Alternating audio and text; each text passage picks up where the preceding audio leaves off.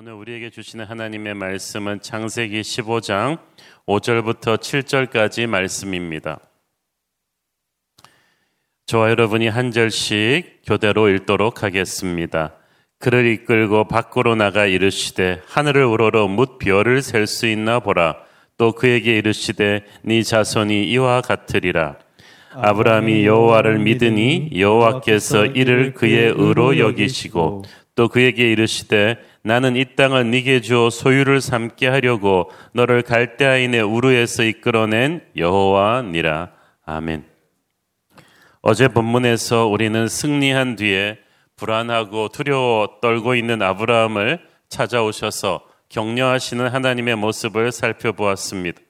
무엇보다도 아브라함은 너의 자손이 번성해서 큰 민족을 이룰 것이다. 라는 하나님의 약속을 믿고 고향을 떠나온 지 벌써 15년이 되었습니다. 이제 80대 중반의 노인이 된 지금까지도 자기에게 자식이 태어나지 않은 것에 대해서 섭섭함이 컸습니다. 큰 민족은 고사하고 남들처럼 한 명이라도 자식이 있었으면 좋겠는데 그게 안 보이는 거예요.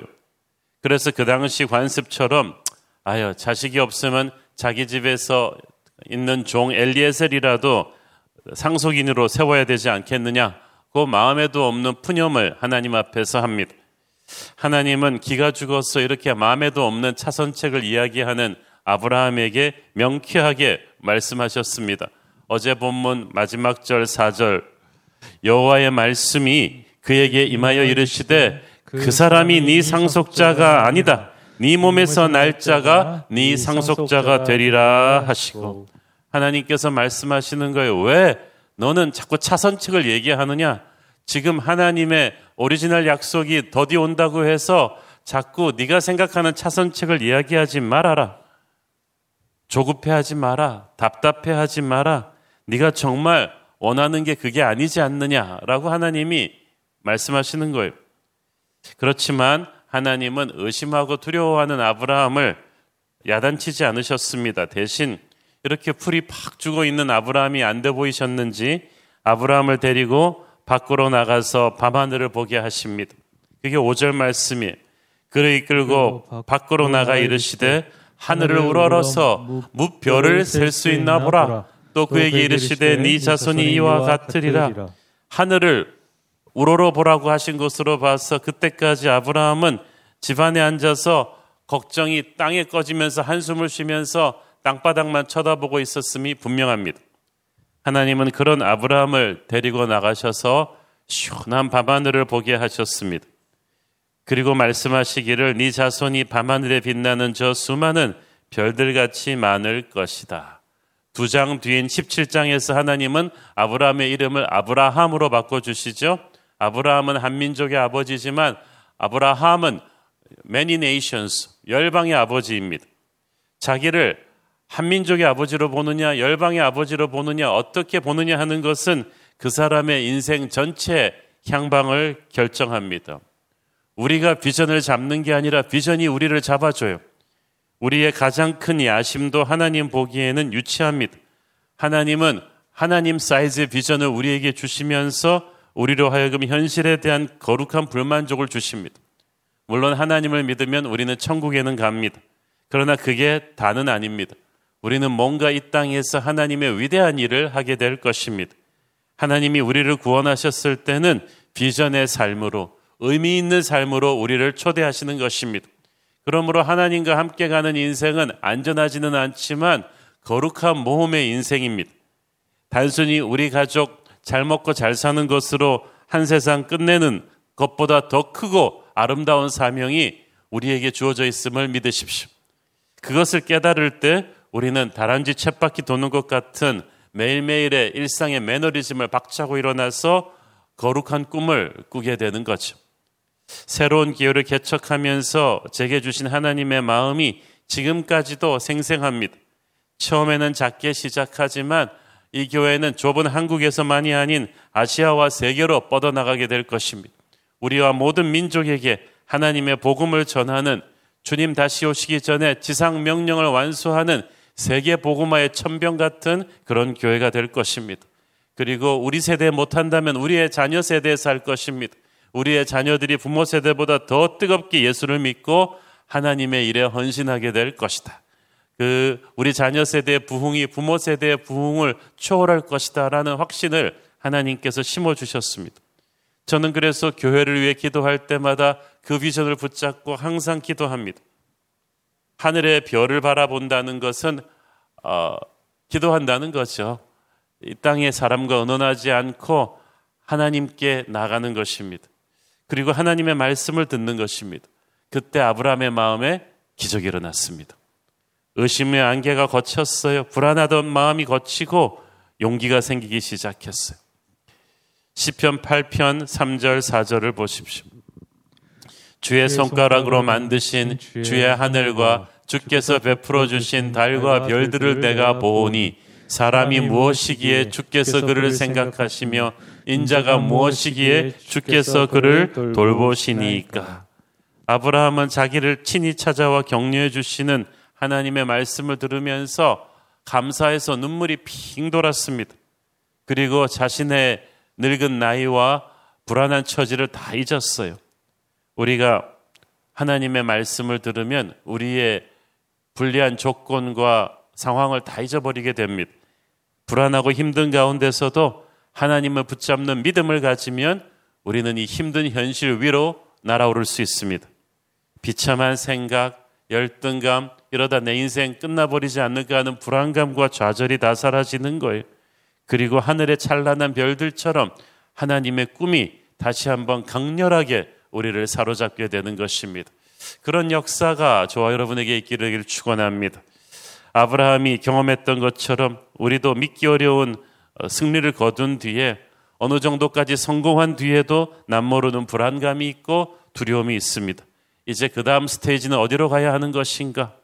이때 우리는 하나님의 약속이 빨리 이루어지지 않는 것에 대해서 낙심하게 되고 심령이 어둠에 사로잡히고 당장 차선책이라도 붙잡고 싶은 유혹에 휘말릴 수 있습니다. 하나님의 약속에 대한 의심과 회의에 빠지는 것은 신앙인에게 참으로 힘든 위기입니다. 바로 이때 우리는 아브라함처럼 기도의 자리에 나가서 하늘을 우러러보며 하나님을 새롭게 체험하는 경험을 해야 하는 것입니다. 상한 심령 안으로 하나님의 임재가 오십니다. 땅의 문제를 보는 것이 아니라 하늘의 별을 보면서 하나님의 신실하심을 체험하는 경험, 하나님의 나를 향한 변치 않는 사랑을 다시 한번 확인하는 경험을 오늘 기도하는 여러분이 느끼실 수 있게 되기를 축원합니다. 6절을 보니까 아브라함이 여호와를 믿으니 여호와께서 이를 그의 의로 여기셨다고 했어요. 여러분 믿는다는 단어가 성경에서 제일 처음 사용되는 곳이 여기입니다. 그런데 빨간 동그라미를 해와, 돼. 믿는다는 단어가 창세기 15장 6절에서 제일 먼저 나옵니다.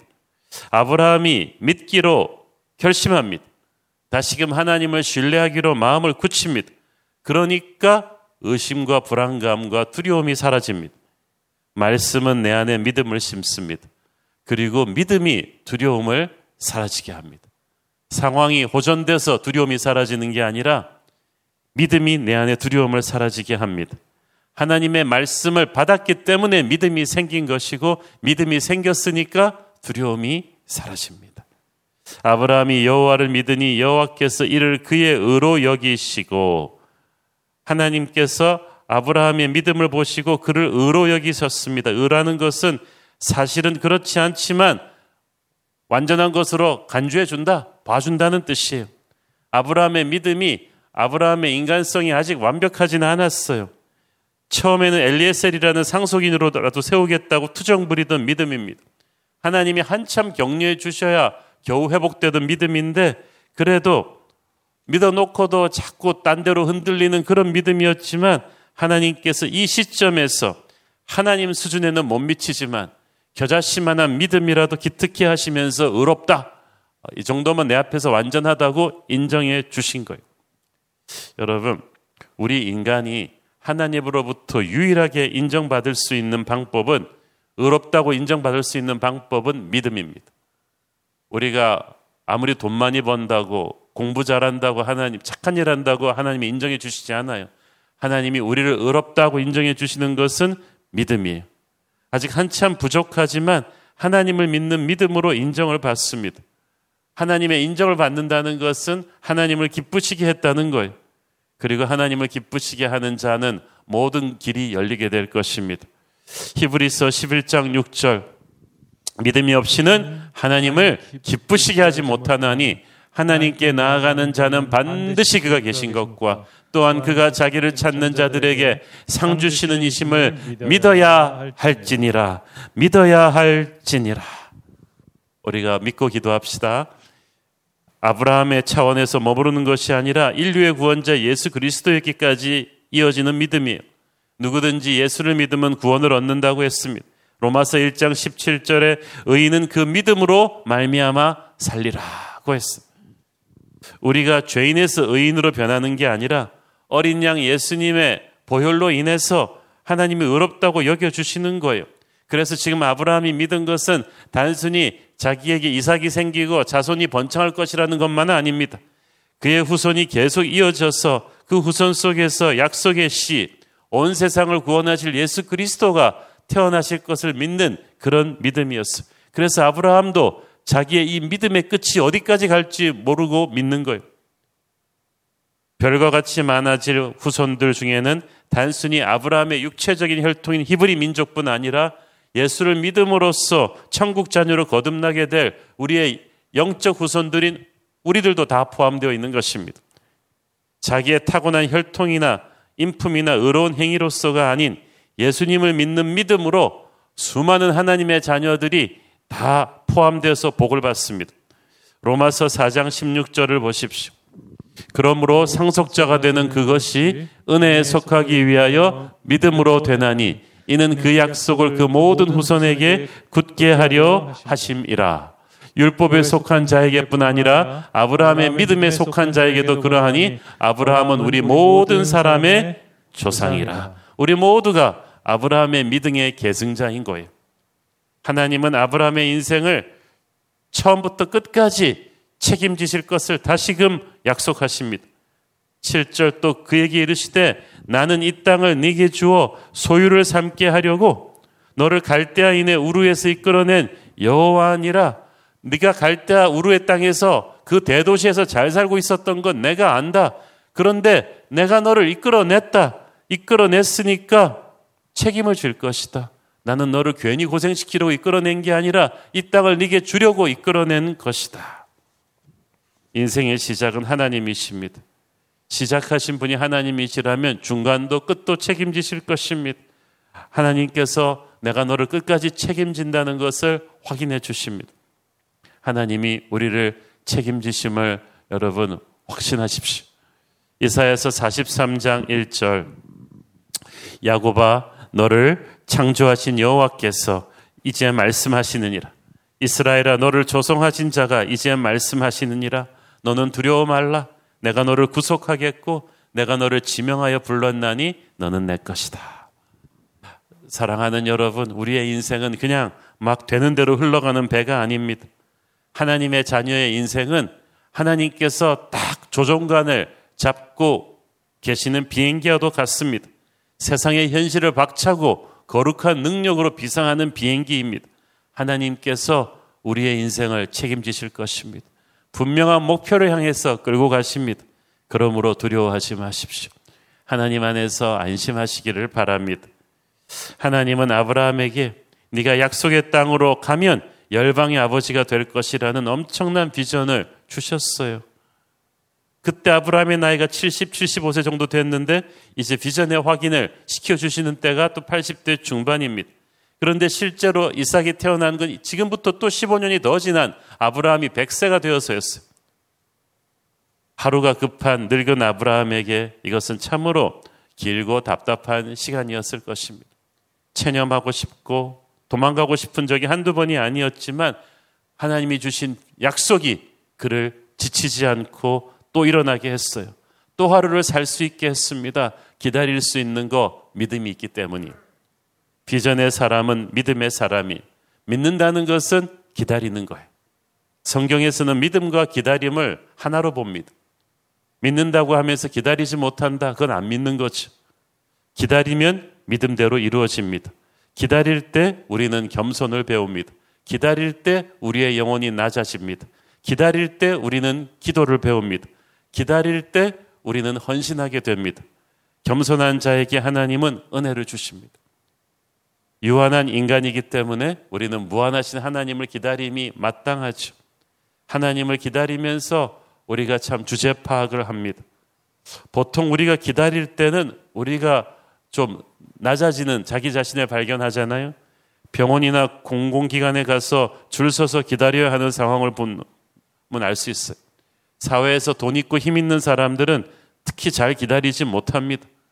진짜 자기가 남보다 더 급해서가 아니라 내가 누군데 기다려라는 자존심 때문이에요. 그 자존심이 이 기다림의 기간 동안에 깨어져야 되는 거예요. 기다린다는 것은 내가 아무것도 아님을 인정하는 거예요. 내가 이 상황의 주인이 아니라는 것을 인정합니다. 그래서 우리가 기다리고 기다릴 때 내 인생의 주관자는 내가 아니라 하나님이심을 인정하는 것입니다. 그는 하나님이시고 나는 먼지보다 못한 인간이다. 이것이 겸손이고 이 겸손한 자의 마음이 딱 될 때 하나님은 우리의 소망을 이루어 주십니다. 잠언 13장 12절을 보십시오. 소망이 더디 이루어지면 그것이 마음을 상하게 하거니와 소원이 이루어지는 것은 곧 생명나무니라. 정말 기다림이 오래가면 마음이 상하죠. 오늘 여러분 중에 아브라함처럼 어, 뭔가를 이루었지만 또 속으로 불안한 분 있습니까? 전쟁은 이겼지만 정작 자신이 가장 갈망하는 자식은 생기지 않아서 섭섭했던 아브라함처럼 인생의 한쪽 문은 펼리고 있는데 또 한쪽 면 가장 원하는 결정적인 것은 열리지 않아서 답답해하는 분들이 있습니까? 하나님은 반드시 약속하셨는데 이게 너무 시간이 지나도 안 이루어지니까 아, 내가 인간적인 방법이라도 동원해서 뭔가 좀 차선책을 택해야 되지 않겠느냐고 생각하는 분이 있습니까? 그러면 여러분이 아브라함이 오늘 하나님이 하늘의 별들을 보여주시면서 기다리다 지쳐 상한 마음이 저와 여러분에게 말씀하고 계십니다. 두려워 말라. 낙심하지 마라. 나의 약속은 변하지 않았다. 내가 너를 지켜줄 것이다. 너를 축복할 것이다. 너를 향한 나의 생각은 재앙이 아니라 평안이다. 너의 장래에 복을 주려 하는 생각이다. 하늘의 별들 같은 축복이 반드시 나의 때가 되면 너에게 온다. 조급해하지 마라. 포기하지 마라. 절망하지 마라. 두려워하지 마라. 아브라함에게 들려주셨던 이 하나님의 음성을 오늘 우리도 듣고 다시 소망을 갖게 되기를 축원합니다. 기도하겠습니다. 주님 은혜를 감사합니다. 하나님께서 아브라함에게 낙심하고 있는 아브라함에게 비전의 확인을 시켜 주셨듯이 오늘 우리에게도 약속을 확인시켜 주시고 다시 일어날 수 있는 힘을 주셔서 감사합니다. 예수님 이름으로 기도했습니다.